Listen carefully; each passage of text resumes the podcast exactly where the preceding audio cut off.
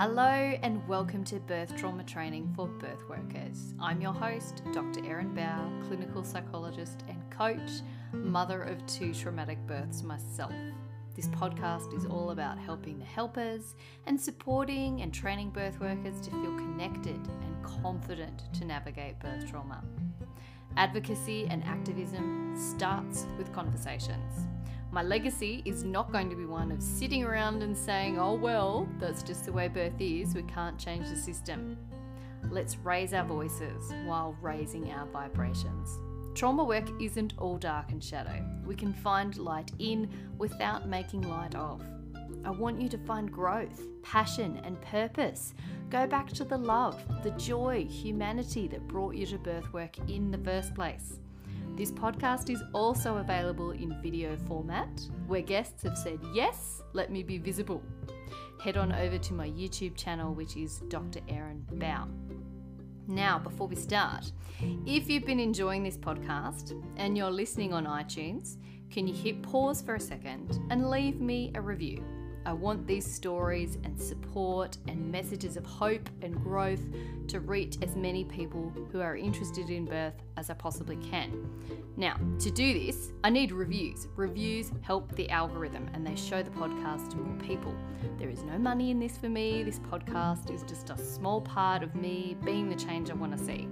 It's also an excuse for me to shift out of mum life for, you know, an hour or so and have meaningful conversations with other grown-ups who are not quite as invested in fart jokes and Paw Patrol. I love stories. This is why I do what I do. This is why I do this podcast. Sharing stories can be such soul medicine. I really do believe that as healers and helpers, we cannot walk this path alone.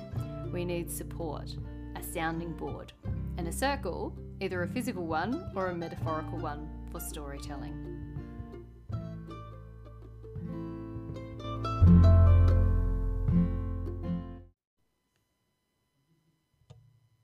There's magic in medicine in storytelling, and my guest today is one of the best at all three of those things. Dr. Danielle Arabena is an Indigenous doctor, healer, witch, and a doula.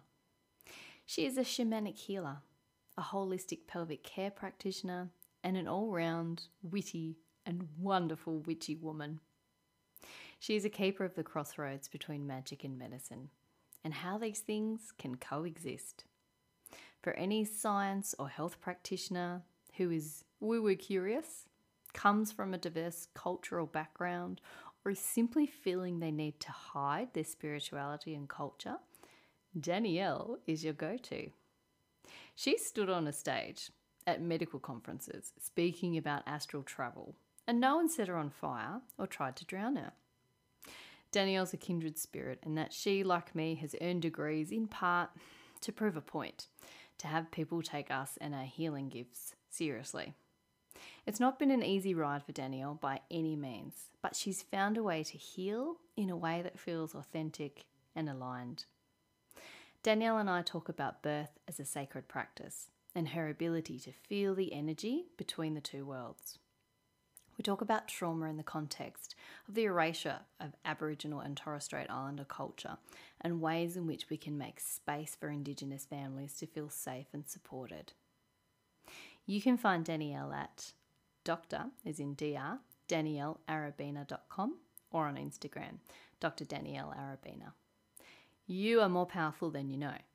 If birth workers and the people they serve can remember that they are powerful then we will change the world. Good morning, Danielle. How are you going? Good, thank you. Thanks for uh, having me on your fantastic podcast today. Ah, thank you so much. I've been chasing you for months, but you've had quite a big year. Quite a I big have. year. I have. I've had um, a lot of highs and a lot of lows. Uh, I've had a my both my parents die in the last year, yeah, that's so that's been a really interesting um, space to stand in as an adult child, suddenly feeling a bit lost in the world. And um, I've had some fantastic highs as well, like stepping in and doing teaching work with the lovely Angel Phoenix Arsenal, um, formerly Angela Gallo, and really stepping into my magic and my power as a witchy healer, doctor, medicine woman, whatever you want to refer to me as. Yeah. Um, so it's been it's been quite the year. It's super exciting that you're here because I think for a lot of people, you, whether you like it or not, represent this like, ooh, ooh, she did that, and so far no one's set her on fire or drowned her or stoned her to death. Maybe, maybe some of those of us raised in the like, you know, very white Western medicine health. This is the way to do things. Like, oh, oh, could we dare? Could we dare step outside of that? So this is going to be super, super exciting and it and, and honestly um, that has been such a tricky road for me to nav- navigate internally mm. so i'll just backtrack and acknowledge the traditional owners of the land on which we both are standing today yeah. um, and acknowledging the ancestors past present and emerging so i find that that's a really important way for, before i start um, having conversations with people that are meaningful to acknowledge the traditional owners because i identify as being of uh, Torres Strait Islander descent through my father's side. So my I'm a descendant of the Meriam Mir clan groups. And this is really important for, as you were saying, like me stepping outside of the white Western medical realm, mm. because over the years, ever since I was a young girl, I've been taught by spirit um, around ways of healing and things that are outside the medical realm. So before I was doctor girl, I was little witchy healer girl. Mm. Um, and I grew up and I had some really significant dreams that opened me up to the spiritual world where three Torres Strait Island women came to me and said, It's time for you to wake up. And they pricked my finger and I started vibrating in my body and left my body and turned into a wolf, in fact. Mm. So, along that journey, um, I really stepped into um, healing in a way that was culturally significant for, for myself and my people. But it was really interesting because my grandmother through my father's side, my paternal grandmother lived up in Cairns and I lived in Brisbane. And a lot of that stuff through things like um, the government policies of the day, our, our magic and our medicine culturally was removed and separated from us. Mm. So that's why it's really significant for me that I was still being taught in a dream state. So I was taught how to use um, you know crystals and rocks they were actually my first healing modality and my hands would get hot and i started learning that i could travel into people's bodies and see energy and pull it out so this is before i had any medical um, or western medicine framework. I was naturally doing this as a, as a, a young you know probably about 17 18 um, and 19 so um, i had my children quite young. So my first daughter uh, i had when i was 22 and you know her birth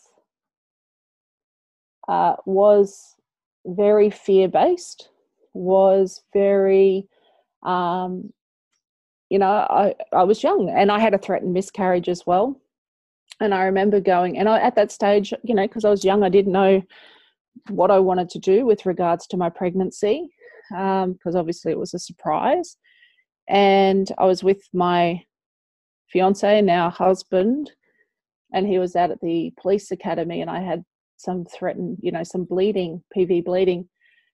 And I remember going to the hospital, and, and there was a clot that came out, and this male doctor, who he looked like Doogie Howser for I don't know how young your listeners are or old they are, but it was a very young looking doctor. I like that reference because that's often the thing that people would say to me, like, "Oh, you've got a PhD. How can you have a PhD?" I'm like, "I'm Doogie Howser." Yeah, yeah. Yeah. So Doogie Howser came and like picked up this blood clot um, and said to the nurse, "Oh, can you just send that off to pathology?" And like sort of almost flicked it at her, and she she put it in a specimen jar. And I remember saying, "Is that my baby?" Oh my god! And he said, "Oh, I don't know. Oh, did you want to keep it?" And it was at that time I went. It just it was just like this galvanizing moment where I went, yes, yes, I do. I mm. do want to have this baby. I don't want you tossing part of my, you know, internal tissue aside with such disdain. Mm. Um, so as, at that moment, I realized that despite, um, you know, there was this societal pressure from particular family members that we weren't married and, you know, all of that, you know, you're you've still got your life ahead of you like all of those stories that you get told when you're a young mother yeah um, about being pregnant were told to us but then me being a total rebel was like fuck you mm-hmm. i'm actually going to show you what an amazing mum i can be but I was still like I was very much in the hospital system, and I had this thing called um, separation of the symphysis pubis, um, mm. um, and that actually kicked in quite at probably about twenty to twenty-two weeks, and it was quite um, painful, and it was almost like um, I had to be on crutches, and mm. I could barely walk, and here I am, a young girl um, with no real sort of family support at that time. My poor little husband's going through the police academy and he's just got this like i've got to support my family. So he basically locked himself away and studied and worked really hard because he he suddenly had this responsibility to look after his family which was lovely. And you know i remember going to the hospital um oh there was a couple of things so i, I went to the hospital and you know you get the ultrasounds done and the um, sonographer didn't specifically say that Kayla had ears. So, in your mm. anxious state, when you're really stressed during your pregnancy, I actually came away thinking my kid didn't have ears, and I got really upset by it. You know, because they said, "Oh, there's their fingers and there's their nose," but didn't actually. And it was just something that you know you become fixated on, and that's really quite normal um, during a pregnancy. But I didn't have those support systems. I didn't really have family support. I was young, um, didn't really have a good solid relationship with a general practitioner. Um, and you know the maternity system is just this big faceless system at the time when i was going through we didn't have maternity um, or midwife led care it was just like you go there sit there and whoever it's a raffle ticket whoever you know you turn up with at the maternity ward is is the person that you're supposed to bond with and have this you know relationship with and I remember um, the pain was becoming quite excessive, and I was actually a bit acopic. Like I couldn't, uh, you know, I the pain was bad. And on the sort of as we are coming up to the time Kayla was due, the the doctor, you know, I said, "Oh, I'm in a lot of pain." But instead of like sitting down and realizing that I was stressed and maybe young and didn't have any social supports, they were basically branding me as like, um, "Are you going to harm yourself or your baby?" Mm. Have you ever thought about harming yourself or your baby? Like I was like a, a like a psychotic mm. person, or I was going to do something to, and I was like, no. Mm. Um, so that was their screening of me. Totally, again, a asympathetic. It was just this male doctor, just you know, th- you know, punching that out at me to tick the box. Um, so yes, mother state she is not going to harm herself or the baby. So they induced me. They induced me on the day I was. They induced me on the day I was due. Um, and it was all very, you know, mechanical. I had the, uh, you know, the old crocheting hook up the vagina and uh, doing that, and then I was on the CTG, and I then I went to uh, epidural, and I ended up having a vaginal birth though.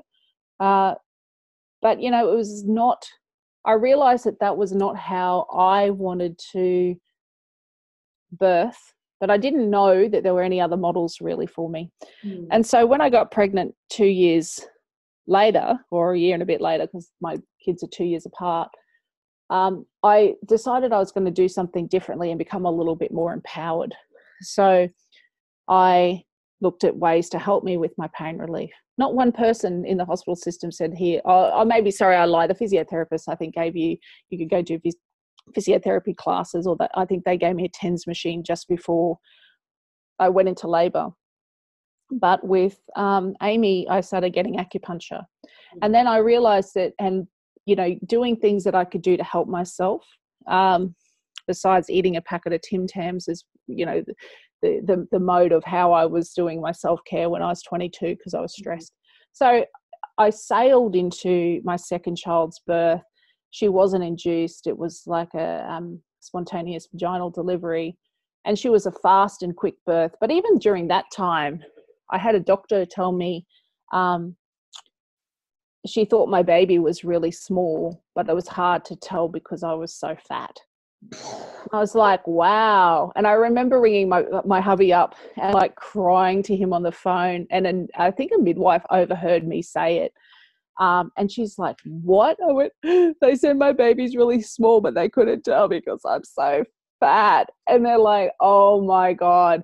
Um, and my baby was nine nine pound three, which yeah. is a pretty not decent a size. It's not a tiny baby. So it's really interesting, like those little phrases and words and things that happen to you when you're, um, you know, working with in that health system. I think as health professionals, we need to understand like the the things that we say can be taken one way, but it's also the nuance and and how you say it can actually impact on the on a pregnant woman so much. Oh, so much. Particularly, you know, like and and you know, if there's any takeaway message, it's that. Please be mindful. And I get, like, I've been, um, I've been a registered nurse, so I was I did my nursing degree because I was going to become a midwife, um, and then I've also been a doctor, so I get busy times on wards when life is stressful and you're getting fucking pressured, you know, from every angle I I get that and I acknowledge that. But it's just, you know, it's just sometimes when we are busy and we're harried and we're stressed and we might snap something or we're trying to tick the box. Have you ever felt like hurting yourself with a baby? Tick. Mm. Right, no, they're fine. I've done I've expelled my duty of care. So we've, you know, we've got to be in a system or in a place where we can learn to balance those two things up the desires and, and wanting to help a, um, a pregnant woman plus you know ticking the boxes in the healthcare system so it's it's a fucking hard system to work in mm. and you know hats off to everybody who was doing the hard yards in that in, and and being totally unappreciated and trying to be protective and look after their patients when they're getting I was going to say fucked up the ass, but that's probably not the nicest thing to say. but you know, like they're just getting shafted from whichever way they turn around um, you know, you've got pressure, bed demands, you know, you bed block, mm. let's get the women out. Are they okay? Let's come on, come on, come on, come on. Like it's, it's that constant pressure. And it's so hard when you're at the cold face, you know, having this stuff smashing against your back and you're trying to look after a woman in labor. Yeah. Whew, it's it's tough. So I this is this is a long-winded way of me coming back to how I wanted to work in birth. So I had two really different births. As I said, my second daughter, Amy, um, I birthed her like I was Xena the fucking warrior princess. Uh, I just roared her into life, um, into this realm, into this dimension. Um, I remember once, uh, I remember during the time the the midwives gave me something to hold onto this some bar thing, and I was I was holding it and just bearing down, and I actually bent the bar. I was to say, did you bend the bar? I, the strength that we had, and the, the midwife showed me the next day, she had a massive bruise on her leg from me, and she sort of moved my leg off her onto like the bed frame because I was just like, fucking, I'm just like, fucking Xena. And, and, and that child now, she's very much the warrioress. She oh, yeah. is, she's just kicking goals and, you know, left like so independent you know left the little home nest when she was young and is out you know she's now working in aboriginal health. Um, she's actually just started this week actually in um, queensland health as an aboriginal health worker but has been working in the community and doing great work there. And she's back she's now working in the obs and gynae um, ward. So she's starting today i think so bless her. Wow. And yeah yeah my other my other daughter is a doctor. So you know both have had experiences in health that have led them back to health which i think it, and you know the different ways that birth has imprinted on them i think has really carried them through their life. So back to young lass danielle who's had popped out two kids. Um, i really had this sense of spirit telling me that i was working with pregnant women. Mm. um, and and really being there. So as I said, I got into nursing in view of becoming a midwife, but the drive for me to become a doctor, spirit kept whispering in my ears that this is where you're going to be. And I've got to say, upon reflection, probably two years ago, the best time I really, really, really enjoyed um, being a doctor in the hospital was when I was a medical student um, and I was in there to catch the babies. We had four babies we had to catch, uh, to again tick the box. But that was a place that was very sacred to me um, my I, I, will never forget. You never forget your first baby, mm-hmm. and this beautiful um, young mum and her partner we just had this beautiful time and space in her room and I was able to rub her back. And the midwives were actually coming and going, and are you going to be a doctor? Are you sure you don't want to be a midwife? And I was like, no, no, no, no. But I, I was really loving being in that space. Um, and then when the baby, you know, came into my hands, it was just like I could feel the energy shifting. Mm. Um, you know, as as the two dimensions were meeting in that birth field um, acknowledging the spirit in there. Because you have to recall, oh, you probably don't know. Well, you might know if you know me. Um, but I, when I started medicine, I really had to hide my magic. Mm. When I was a nurse walking around the hospitals, I would see people when they're dead and dying, or you know, see the spirit world in the medical room with them. So when I started medicine, the very first thing our lecturer said, if you believe in homeopathy, you might as well leave now. That was our very first opening to our first lecture sitting with 500 of the top fucking smartest people in the world, you know, sitting in this one lecture room. And I was like, oh, well, I can travel into people's bodies. So I don't really know, and my hands get hot and I don't really know how that suits me. So I just ended up really shutting my magic down while I went through medicine to play the game and to get through. Um, and so I had these glimpses of the other world in the birth suite, which I really loved. And even when I was a junior doctor and assisting with cesareans, I fucking loved it mm. because, again, I was able to feel and sense the otherworldliness that was happening when the baby was emerging. Mm. And I'd be looking around the room and it was like I was the only person who had access to this special knowledge. Like the doctors were doing their brilliant work and the you know the the midwife was ready to receive the baby. You know the anesthetic team were there. It was like I was in this secret little you know portal yeah. where I had access to I knew what was happening. I could feel the energy spiraling into me and i could if i changed my gaze as i do when i heal and i check people's auras if i changed my gaze the room would have been lit up with um, you know the most beautiful um, angelic energy or high you know vibrational energy and I used to, I'd get all teary when I'd feel this. And, you know, I'd be the doctor who always gets in trouble by this head scrub nurse because I'm fucking breaking sterile field because I'm like, you know, rubbing my eye with the back of my glove. oh, fuck, you've broken sterile field. And I'd be back over, you know, doing the wash of shame, back mm. rewashing up, scrubbing up again. Um, and, but it was really beautiful because whenever I looked over the, um, the sheet at um, mum and her partner, and when they'd receive baby onto their chest it was like the mum is so open and the baby is just like this beautiful little energetic being who's just mm. being received into her energy.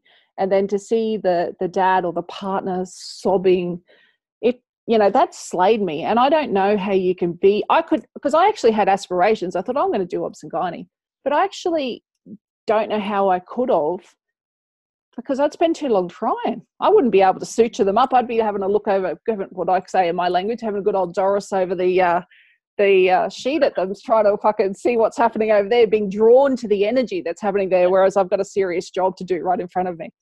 So spirit certainly didn't lead me in that way. I did sit for a while thinking, am I going to do obs and gynae?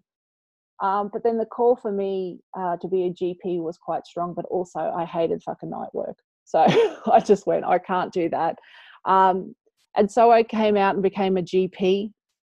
And along that time, when we were sitting our consultancy exams, I realized I needed to reclaim my magic and call it back into me because um, the way I was operating in this world um, and was not true to who I was.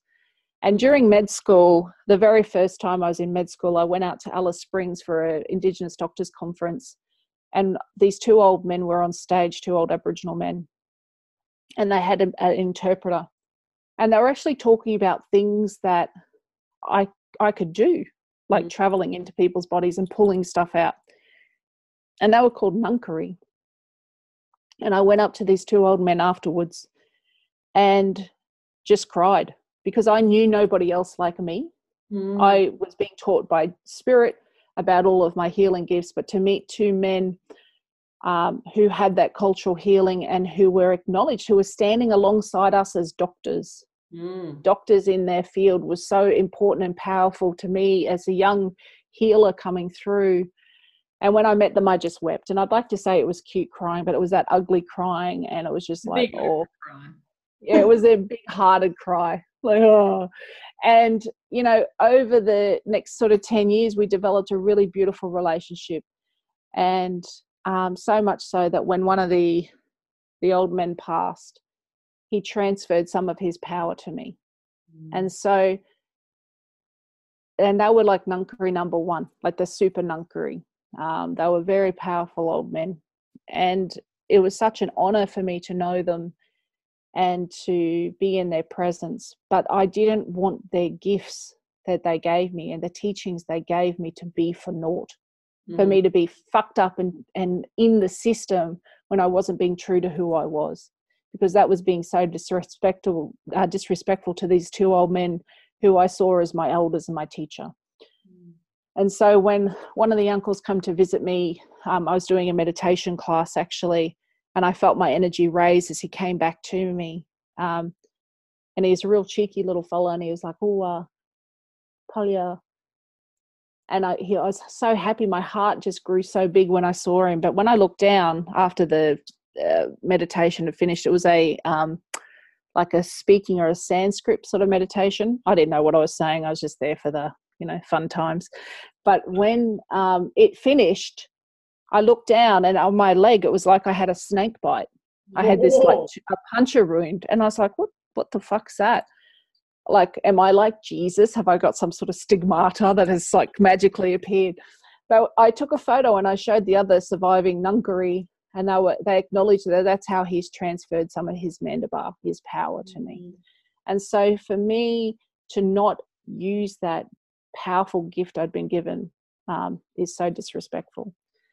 So it took a couple of years. I passed my consultancy exam, um, and I had a lot of trauma around the time of sitting those exams. But I finally passed those exams, and then I went. You know what? I'm a fucking healer uh, this is who I am. And I was working, I work, um, I do medical education uh, for a regional training provider called General Practice Training Queensland. And so I train GPs basically around Indigenous health stuff. Mm. But I stood in front of about 150 people and outed myself as a healer you know, basically Every saying I can, this story, I get goosebumps. I can I travel into people's oh. bodies, and you can see like some of the doctors were like, "My science brain doesn't compute what you're saying.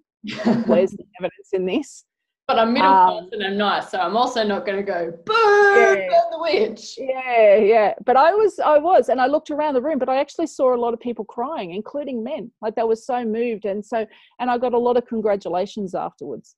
So with that being said, um, you know, my culture and cultural background is very protective of me um, in this space where I can actually say, this is part of my culture that I can lay my hands on you, that I can do this healing. Um, I did find it very difficult doing this sort of stuff in GP land. Mm. Um, and so I went, I keep them separated. Yeah. Um, but sometimes I can't when spirit's telling me things to like look at this particular. Uh, there was a woman who came in um, with some unconvincing sort of calf pain. I was like, mm, mm, just post surgery. Mm. And I said, oh, it could just be fluid. Her calves were the same size, they were non non tender but something in my head said i'm just going to send her off for an ultrasound and it turned out she had a crazy massive above knee D- dvt which is very serious the, the woman basically said don't fucking move mm. um, you know we need to get you to the hospital straight away but it was only because i listened to my intuition and she actually this um, the sonographer or radiologist actually rang me up and said how did you how did you pick it mm. how did you know and i said well just the patient knew as well. She kept asking me to look at it. Yeah. And it was like when she asked me the third time, I sort of turned my attention to her. So, again, it's hard to keep these gifts separated, mm. and they can certainly be a big help, um, you know, when I let it in. But, you know, to keep ourselves protected, I've kept myself in a bit of a box. So, the passing of my mother and um, leading up, because she'd been sort of dealing with B cell lymphoma for at least 10 years, but it became quite aggressive. So the bless of the poor little love had about 20 or 30 rounds of chemo. Mm. And so in that last year, Uh, she was obviously very struggle, struggling and had um, chronic anemia. And I just realized I was on the verge of burnout. I was looking after her, being really busy in my medical education job, plus doing my GP work, plus doing a little bit of healing stuff on the side. So I said, I'm just stepping away from GP for a minute and um, being with my mum and helping her. But that was when when you give yourself space is when all the gifts come in. Mm. Um, and so, yeah, I I was able to stand more into my space as being a doctor. And it was probably around that time where I was pulling, playing with a pack of tarot cards as you do when you're a doctor. I think that's pretty normal, pretty stock standard. Um, and Spirit basically told me I was going to be a doula. Mm. I was mm. like, what? What? And I was going to work with Angela Gallo. I was like, what the fuck? What? Um, I said, okay. And I sat and I reflected on all the times I'd been really happy. And it was in my medical career. And it was when I was, as I said, medical student in the birthing room. And then I went back and I looked at the very first piece of art work I bought when I was a POV student, you know, before I had popped out my first child. Um, and it was a woman delivering her own baby. Mm. And I was like, right, right. And when you follow the breadcrumbs of your life, it's yeah. quite often you have a lot of things, you'll see the common thread. And I recall then, straight after, almost straight after I had my first dream where I was awoken to spirit, um, it was like you're going to work in a one stop shop for women and you're going to help pr- pregnant women. So at that time, it would have been like an integ- well, I didn't know it was an integrative medical center or something like mm. that. And I had no idea that I was going to be a doctor in that state. So that's how, long story short, I ended up sort of moving into that birth field. And then I went down and I did the um, in person training with Angela Gallo. And um, she's a force to be reckoned with. I mean, energetically, spiritually. I call it the Gallo effect. You know, you just go in and she just is like this blazing light of glory almost and you it, my daughter affectionately refers to her as a cult leader because she's so dynamic yeah, yeah. and she's so like you you're just hanging off every word. You're like oh my god love me love me turn your gaze on me. And um i couldn't believe it. She just talked nonstop for five like five days. I said fuck what an amazing woman. And there were a couple of days in the hospital uh, sorry in the training um that I think it was probably about day three that I actually went off and had to have a little cry mm. because hearing the trauma and the things that had happened to women in hospitals, um, in the labor ward, uh, you know, all of that stuff. It fucking hurt me. It hurt that my my brethren uh, were, you know, in in part responsible for this trauma that was happening and i hurt it hurt my heart that women were experiencing this mm. you know and i'm and i'm sure not well i'd hope that no doctor wakes up and goes today i'm going to be a fucking asshole mm. and i'm going to really upset some person's life i you know in my little rose tinted glasses i i would hope that no one wakes up with that thought mm. if they are they are burnt out and they need to get out of the job honestly um so that was a really difficult day because you know I advocate for people, you know, being empowered in the system um, or to be in the system but not of the system. Mm. You know, to make the system work for you yeah. in a way that you are safe and held and heard. And I appreciate how difficult it is for the health workers to be in that system. I remember once I was on um, night ward call and I had to go over to the palliative ward to declare someone deceased. And I came back outside for a moment just to pause and reflect on what I experienced because, of course, whenever I stand at the crossroads of life and death and birth and rebirth, I can't help but sense spirit. So, of course, when I went in there, um, I dealt with the spirit of this gentleman, not just his deceased body, because um, he only had just died. So anyway, I just came outside to, t- to pause and take a moment while I sat in the rose garden, and I just had this moment of clarity. And I looked at the hospital, and it was all lit up. But to me, it was just like this living, breathing, big entity. Mm-hmm. And you feel it when you're down in emergency. If emergency is pumping and it's stressful, it's almost like it radiates up mm. through every ward in the hospital. Because when you're on ward call, you go from ward to ward to ward to ward, you know, dealing with the little fires, putting it out. And it's like this whole entity, you know, the cortisol levels, if, if it had a brain and all of that stuff, it would just be excessive. And when the hospital itself is stressed, mm. everyone inside it is stressed. Mm. Um, and I don't know what the right way forward is for this. And it's, you know, whether you have a good supportive team on the hospital, um, like the people you work with, obviously, who can manage stress or manage, uh, you know, timelines and, and the shit that gets thrown at them.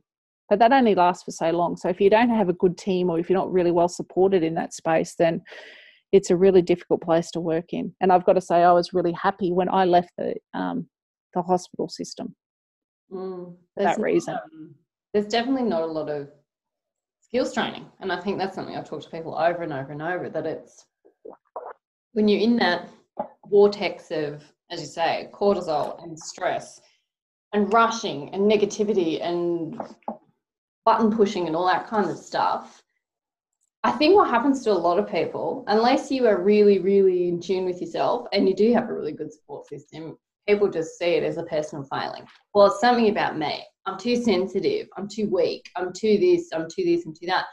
Instead of going, hang on, back to the like, well, who taught you how to do this? Like, you know, mm. some of us get some good coping skills from our parents if we're lucky. School teachers, absolutely fucking nothing. And then once you're in this like heaving system, there's nothing. There's not a whole lot of like, well, here's how to actually A, cope with it, and B, like try and work with it, work against it, do all the advocacy, active, activism stuff, because that's often the thing that scares the shit out of people too. It's like, oh, I would like to do that, but I don't want to like, I've, I've spent all this time studying, right? How many of us relate to this? I've spent all this time studying, I've given up so much. I don't want to end up with my name blacklisted somewhere, never being able to work again. I'm going to end up destitute in the gutter, blah, blah, blah, blah, blah, blah, blah. Because the fear, it's the fear that's controlling so many of us that you can't speak up, you can't change things. So people kind of get in there like, you know, as I say, the, the reaction stuff, complaining, venting, all that sort of stuff, or just they're like, oh, well, no one can do. Or they leave. Hmm. That happens too. And I'm like, no, we've got to keep people, keep people in the system because the systems aren't going anywhere anytime too soon. Yeah, that's right. Well, and it, it is. You, I think you you hit the nail on the head. It's really about your own personal resilience and what it is that you've got in your own sort of spiritual toolkit to help you um, survive and cope in that place. And sometimes it is so toxic, as it is in any sort of job. The toxicity of the place is the thing that'll, you know, it might just be one person. I've been in a workplace um, outside of the hospital that was so toxic just to be due to two people. Hmm. And it was just spread through again the whole workplace. And it wasn't until they've left um, or one left that it uh, feels different. Mm. You know, felt different in that place. So, yeah, it is. It is a very tricky space. And again, like you know, when I work with um, my clients, well, hang on, I'll, I'll just backtrack and tell you something. So after I finished um, Angel's course, we found out mum was palliative um, on the 31st of December because that's always a good time to, to find out when things are going to, you know, be changing for you. Um, and so, you know, the 1st of January was really sitting in a space of, wow, what is it going to be like to lose my mum? I've literally lost, lost my dad two months ago. Mm. And then, but also alongside that was this call to, okay, you've done, you've had the Gallo effect, you've, you know, had the Medias, what is it, Medias touch? Medias? Medias, the got person with the golden fingers. Anyway, Midas? you've had that touch. Who? Midas? Yeah, Midas. Midas. So anyway, so much more exotic the way you oh, said. Oh, yeah. it's my accent. No, it's the way we say it in Brisbane. No, Brizzo, oh, Brizzo, Brizzo. Anyway, the touch was given to me. She the, the, the, the Gallo. Anyway, I've had I had a touch of the Gallo effect, and I thought, what am I going to do? Like, how am I going to navigate this and really work with pregnant women and be there to support them? And then one of my mates who I went through med school with, uh, she's an obstetrician, and she rang me up and said, Dan, would you like to come into, I'd love you to be our doula. It's like, what? What? And I said, okay, that's really exciting and cool. And it was good because I needed someone to practice on as well. You know, take my little doula bag in, take my honey sticks. I had everything all packed and ready. But I thought before I do that, being a woman of spirit, um, I'll do a shamanic journey because I wanted to actually work out what my doula gifts were and and how I would navigate all aspects of me into birth. Mm. Um, anyway, so I did the shamanic journey and I went up to the higher realms, and then I ended up there, and there was a massive big temple as far as I could see in my spiritual eye was this massive temple, and this woman came out and met me in some sort of like Grecian robes, sort of things. Um, and it was Diana, and I was at her temple, or Artemis, Artemis Diana, same, same. Um, and I was at her temple, and all I could see, because I'm a fucking nerd, there's this whole big massive library uh, in there, ceiling to floor of books. And I just wanted to get in the temple and get my hands mm. on those little books and like, oh, what's in here? Yeah. Like, you know, like, oh, I smell them herbal texts or something. Anyway, she's like, hang on, hang on. And she was putting crystals in me and activating me so I could go into this temple. Um, and there were like little kids going past and there was a beautiful uh, sacred bath pool like there was a pool thing and then i went in there was a big council of women and i had a chat with them anyway long story short i was activated into this sacred birth energy. Didn't really know what that was. Came back down came back to myself. And went wow that was quite interesting. Um, wonder how that's going to work out in this birth. So the night before um, this obstetrician was being uh, induced and we went okay she she really wanted to sort of um, she'd have synto but she didn't really want ctg if she didn't have it or you know like there was lots of things she wanted to she did calm birth and hypnobirthing so she really wanted to go as natural as possible anyway it seemed like the night before i was having a sleep uh, i was asleep sorry but i was journeying with her up to this temple and I'm putting her in the sacred bath and we're doing this stuff. And I remember waking up going, fuck, it feels like I actually haven't slept at all. Like I've just mm. been actively journeying and traveling around. And when I got there, I didn't realize um, that she'd sort of had a uh, the balloon in overnight, the dilatation in, and she sort of felt a bit tired as well. So when we got into the room, I really set it up energetically because um, I've got a few like little witch sprays that I've made, and I had all my little herbal potions. But energetically, I set up this space, and she was really blessed that she had a friend of hers who was a midwife who was actually a bit witchy as well. And so we actually did a ritual um, where we called in her ancestors, and it turned out one of her ancestors was a midwife um, in a country town who'd birthed a lot of children. Mm. Um, so we called her in and we made it a, a sacred and a spiritual place for her to birth and she was just going gently through her contractions and you know doing her mindfulness techniques. And i've got this beautiful album um, you, your listeners might be interested in it's called sacred birth album and i made it with a friend of mine. It's been channeled through from spirit. Um, the first track is called the birth tree and it was about a woman who walks into the forest and calls her power to her and then she goes ends up going to a tree and then turns inward.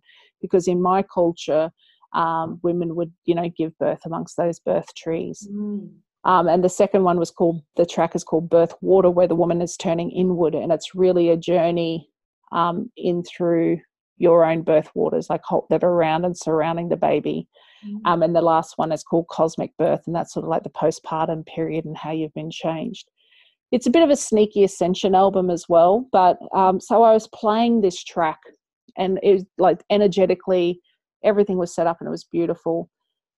And she was moving through her birth in a very powerful way. Um, but then we realized that um, you know we had to do a few things to sort of like we ended up breaking her waters um, because she'd been sort of not having very strong contractions. But what i did which was amazing is i set up this sacred place for her to birth. I took in a birth mat um, that I gave her, and we had, you know, I had a crystal grid set up, mm. and so she's got her ball, and I've got a photograph of all of this set up, and I'm in there with her and I'm sort of doing some healing work and like just rubbing her back. And she and I are both looking at the um, CTG machine to see what's happening with Bubby. And it was just really beautiful because it showed me that you could be having the most amazing spiritual experience in a very sort of medicalized birth. Mm.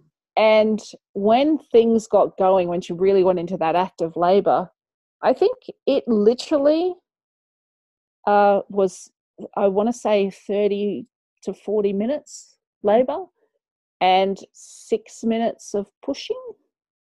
And what happened though was as the baby was coming, so she ended up with no pain relief. Mm. Uh, she was amazing and just really opened her mouth and was sung into her contractions. Then she leant back and right up against me like I was the birth tree. Mm. And I was just holding her, and then she's like, oh, and moving again. And it's just watching her move her body as the energy was surrounding her and her cervix was opening, and as she was standing at the gateway of motherhood. Mm. Um, and and watching her partner as he too stood at the gateway of parenthood. You know, it was just such a beautiful thing to be conscious of and then as she's, um, you know, birthing her baby, I looked down at her and I f- wanted to cry because I saw the goddess in mm. her. The goddess, she was at the temple and the goddess was in her birthing with her. Mm. And the whole room was filled with light and the whole room was filled with love. And she was so open it was like her physical body had dissolved and she was just left as a etheric being of light that's what i could see mm-hmm. and so mm-hmm. of course the bubby comes out and where do the babies go they go straight onto but straight onto her heart chakra mm. straight over that and the baby was so open the dad was crying she was crying and then it was like the most amazing thing. And the obstetrician, of course, had come right in at the end to help deliver the baby. And I did feel horrible for the midwife because, but it was like I had put such a protective, energetic barrier. I had to like let him in. so he, it's like he came up to this barrier and I had to dissolve it a bit to let him into this sort of sacred space. And he afterwards, he sort of tried to reflect on what he felt because he came into the room and he was like, um, Oh, yeah, I've never been in a calm birth room before. I said, dude, it wasn't a calm birth. It was a calm birth, but it wasn't a calm birth. But it was just so beautiful to know that I could anchor and hold this sacred birth energy. And this woman had the most amazing birth. And now, you know, I'm on call now for um, another one of my clients, doula clients, um, who I've worked with throughout a pregnancy and I, she's got her spiritual gifts she knows what her power animal is. So we're going in and we're doing you know bespoke meditations and work with dugong uh, when we go in there. She's been doing shamanic journeys. I've got this beautiful big grandmother tree who's on my property. Grandmother tree has told her you can call me in your labor i will be your birth tree. Like she's got like this spiritual toolkit in place. We've gone through some rituals and ceremonies.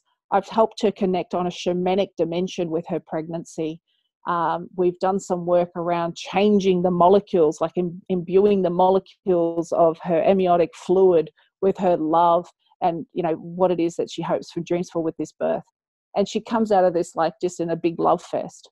And Ooh, this is yeah, what if we if we could empower women to actually you know step in and honor birth as a sacred thing, as a spiritual event, as something that is so powerful like you are you are forever changed. And if the health workers are open to this every time they come into a birth field they can leave changed. Mm. but the problem is that most of the time we're closed to it or we're shut off from that energy. And it's a fucking like that's a, a, it's it's a way to heal yourself because the energy is so pure and light.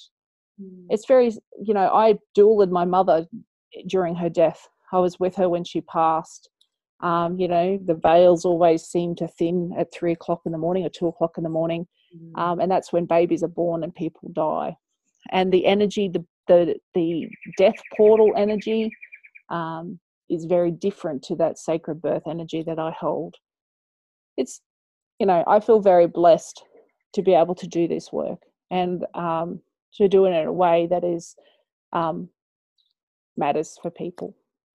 I think it's um it's weird in a way to talk about it like this isn't just like standard practice kind of stuff. Like the fact that I suppose anything that's branded with the like, oh, might be a bit spiritual, woo woo kind of stick has been so, I don't know, stigmatized. Is that the right word? I don't know. I kind of just think it's. um because it's, there's a fear thing as well. Like, you know, I mean, it, women have died in childbirth, you know, when, when, you know, and that's you know we we know from ancient times that you know the midwives and the healers were and the witches were one and the same mm. um, and we know that there was a big political push that when science and medicine was birthed into the world as we know it the white western mod- medical model that the midwives witches and healers were a threat to that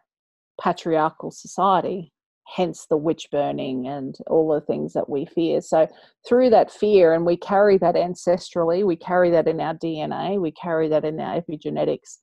Um, the women who, are here now doing the work that we're doing, um, we have to get, overcome a lot of that fear. We have to reconnect with our power because we've been so separated from it. And quite often, that's our womb space. So we're, we're learnt not to um, be connected with our, our menstrual blood, uh, with, you know, we're, we're taught to plug it up and, um, you know, skip a period, bleeding's inconvenient. But that's, that's actually our magic and that's where our power lay. We can actually create life. Yeah. That's pretty fucking amazing. Mm-hmm. In this magic little womb cauldron that we're carrying around in our body. Um, and you know, I do a lot of work with holistic pelvic care as well um, trained under um, Tami Kent. And, you know, that is a really interesting thing because I've treated a lot of women who've experienced trauma and rape and mm. childhood abuse. And what I feel when I do an internal on them um, and, and assess their sort of uh, energetic and physical space of their womb is that they're disconnected. So they're numb. So we we through societal pressures and our lifestyles and everything, we're just actually separated from our magic. And so, you know, as women, we stand before five blood altars in our life. We're born into blood, we get our period, we become mothers, we lose our blood, and then we die. Mm-hmm. So that's the five places. And, and I think if we mark each one with ritual, if we mark each one with ceremony, then that's helping us reconnect. So the the, the story of our um, the mismanagement of our blood and the total disregard for our menstrual ecology um, is shameful in society because it, it keeps us powerless. Mm. And yeah. so um, you know, I do ceremonies now. I'm starting to do what I call mothering alchemy ceremonies. I don't call them blessing ways because that's disrespectful, I think, to the, the Navajo, um, you know, cultures where a lot of that stuff was taken from. I, I call them mothering alchemy ceremonies and I do it my own way, where we, you know, call in the spirits. I, I give the, the woman a, a spiritual toolkit. Um, she knows her powers and her strengths and how to use them in the birth field. Mm. And I would love to teach, you know, I, I do a bit through Angela's work, um, you know, where we're talking to doulas about what is your gift. At the last training, I actually did a shamanic journey with all the doulas that were there to what I took them up to the temple of Diana and I said, what is your birth gift? Like, what, what is your gift as a doula? Mm. And a lot came out crying and changed. And, you know, I, I taught a, a way to help them reconnect to their bleed and to see the internal and external seasons that happen within our um, menstrual cycle, within our life cycle. And I mm. actually taught that to a group of cultural mentors as well, um, who work with GPs and doctors because it's we are so disconnected from our ecosystem, from our great mother, mm. um, because we spend our time indoors and we're so fucking stressed and we eat shit food and all the mm-hmm. rest, blah, blah, blah, blah, blah, we're actually disconnected from the source, from the thing that can heal us the most. Mm. So I think as health professionals and as and even people who've experienced trauma, we need to step back and start reclaiming um, as my very first tagline for my business when I first came out and re stood as a as a doctor slash healer was reclaim your magic. Mm. And I think that it's so imperative that all of us do. Mm. I think that's going to hopefully, myself included, just give a little like niggle nudge of like, oh, it might be safe to do this. Because as I said, yeah.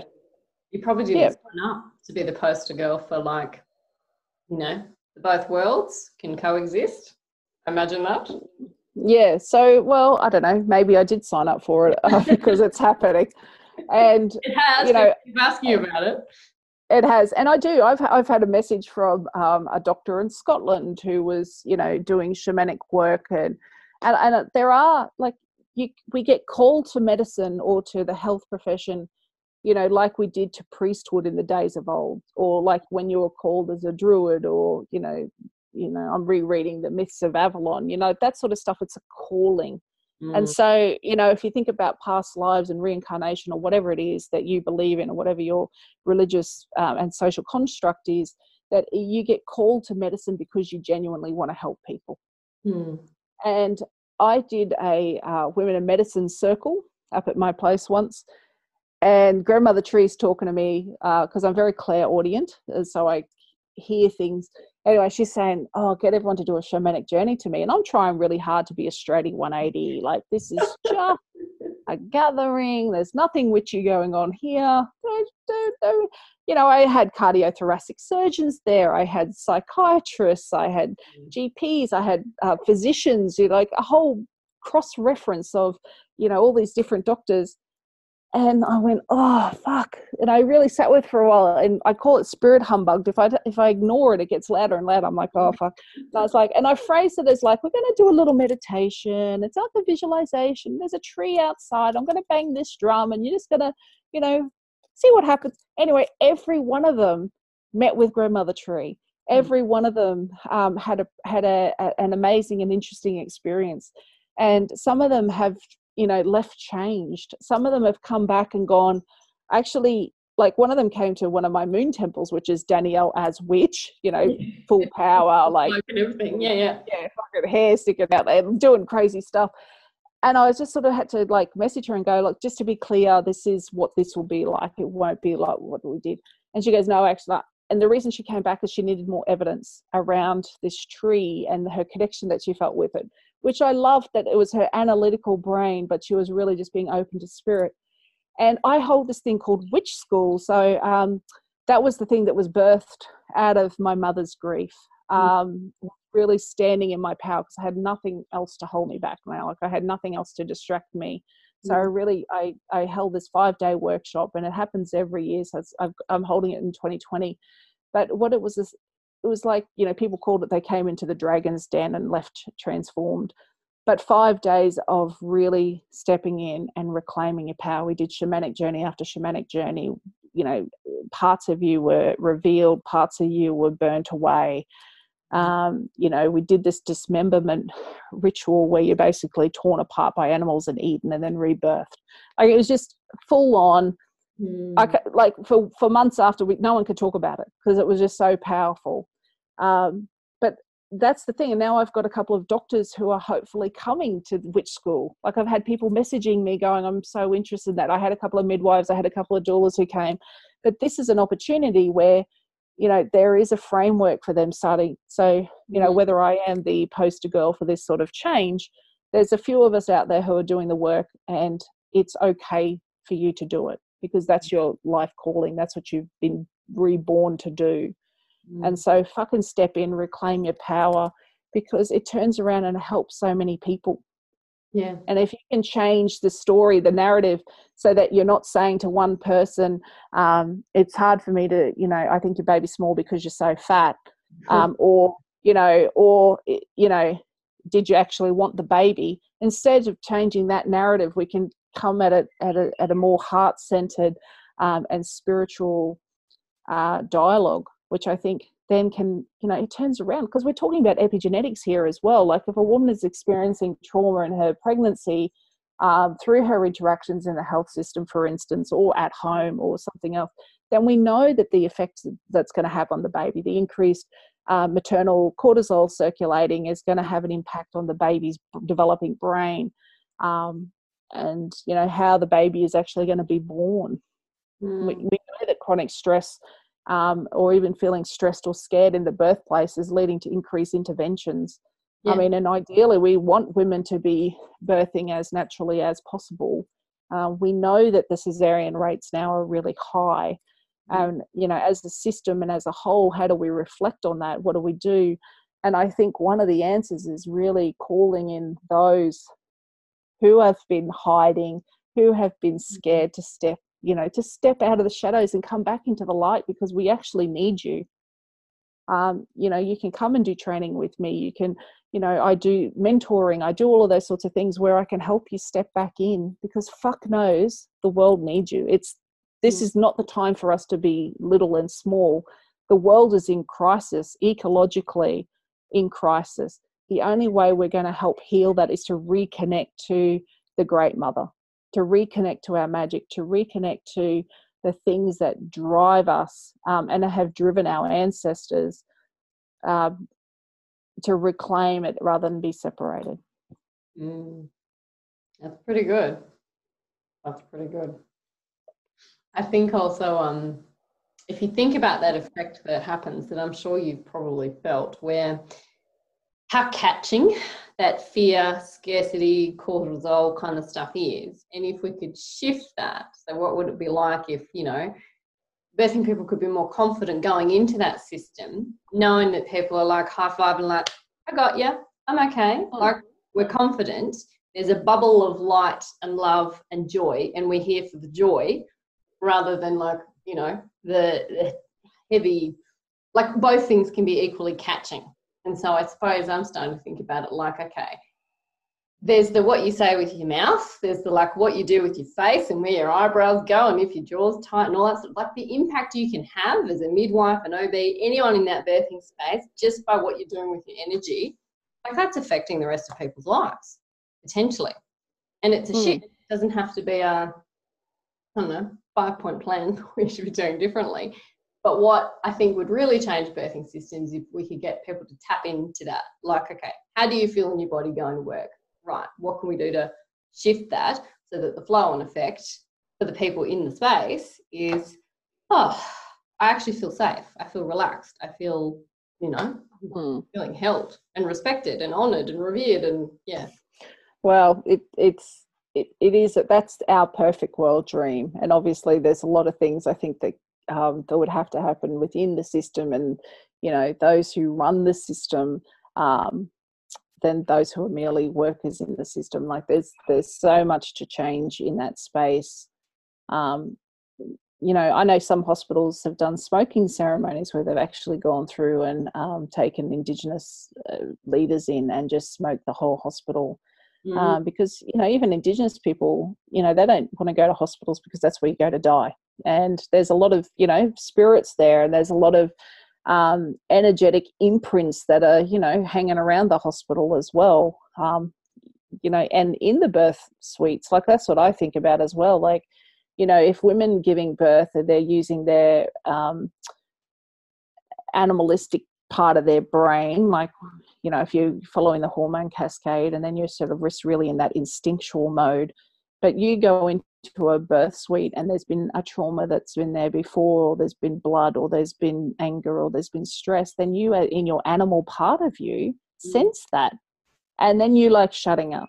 So you know we talk about we're cleaning the uh, hospital rooms after you know to make sure there's no MR, mrsa and stuff like that which of course is very important but it's you know the the idea of energetically cleansing the space and that's what i do when i go in with my clients is i energetically cleanse that space so all of that residual um, energy and imprint is gone because mm. we know we walk into a space and we feel it feels good or it doesn't feel good yeah, exactly. um, and so i think that that's something that i think hospitals could probably look at as a nice little place to start is actually have the ceremony and ritual around we're actually cleansing this place we're starting afresh, we're starting new, you know, because that's what we do in our house when we run around with a sage or whatever it is that you do, burning incense because we're cleansing it.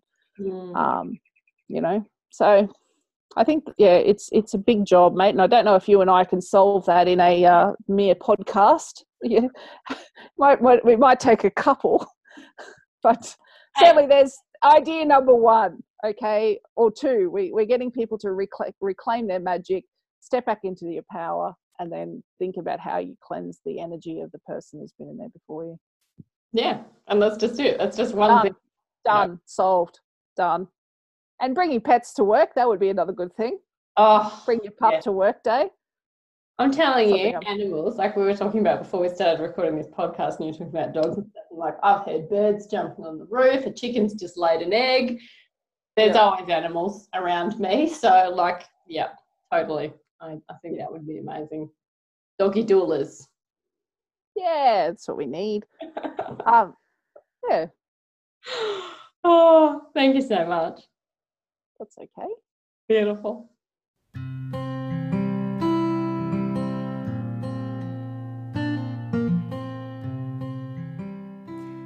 Time to move today's conversation through your body. Get up, go for a walk, have a shower, dance in your kitchen, cry, do something to shift any tension that might have come up.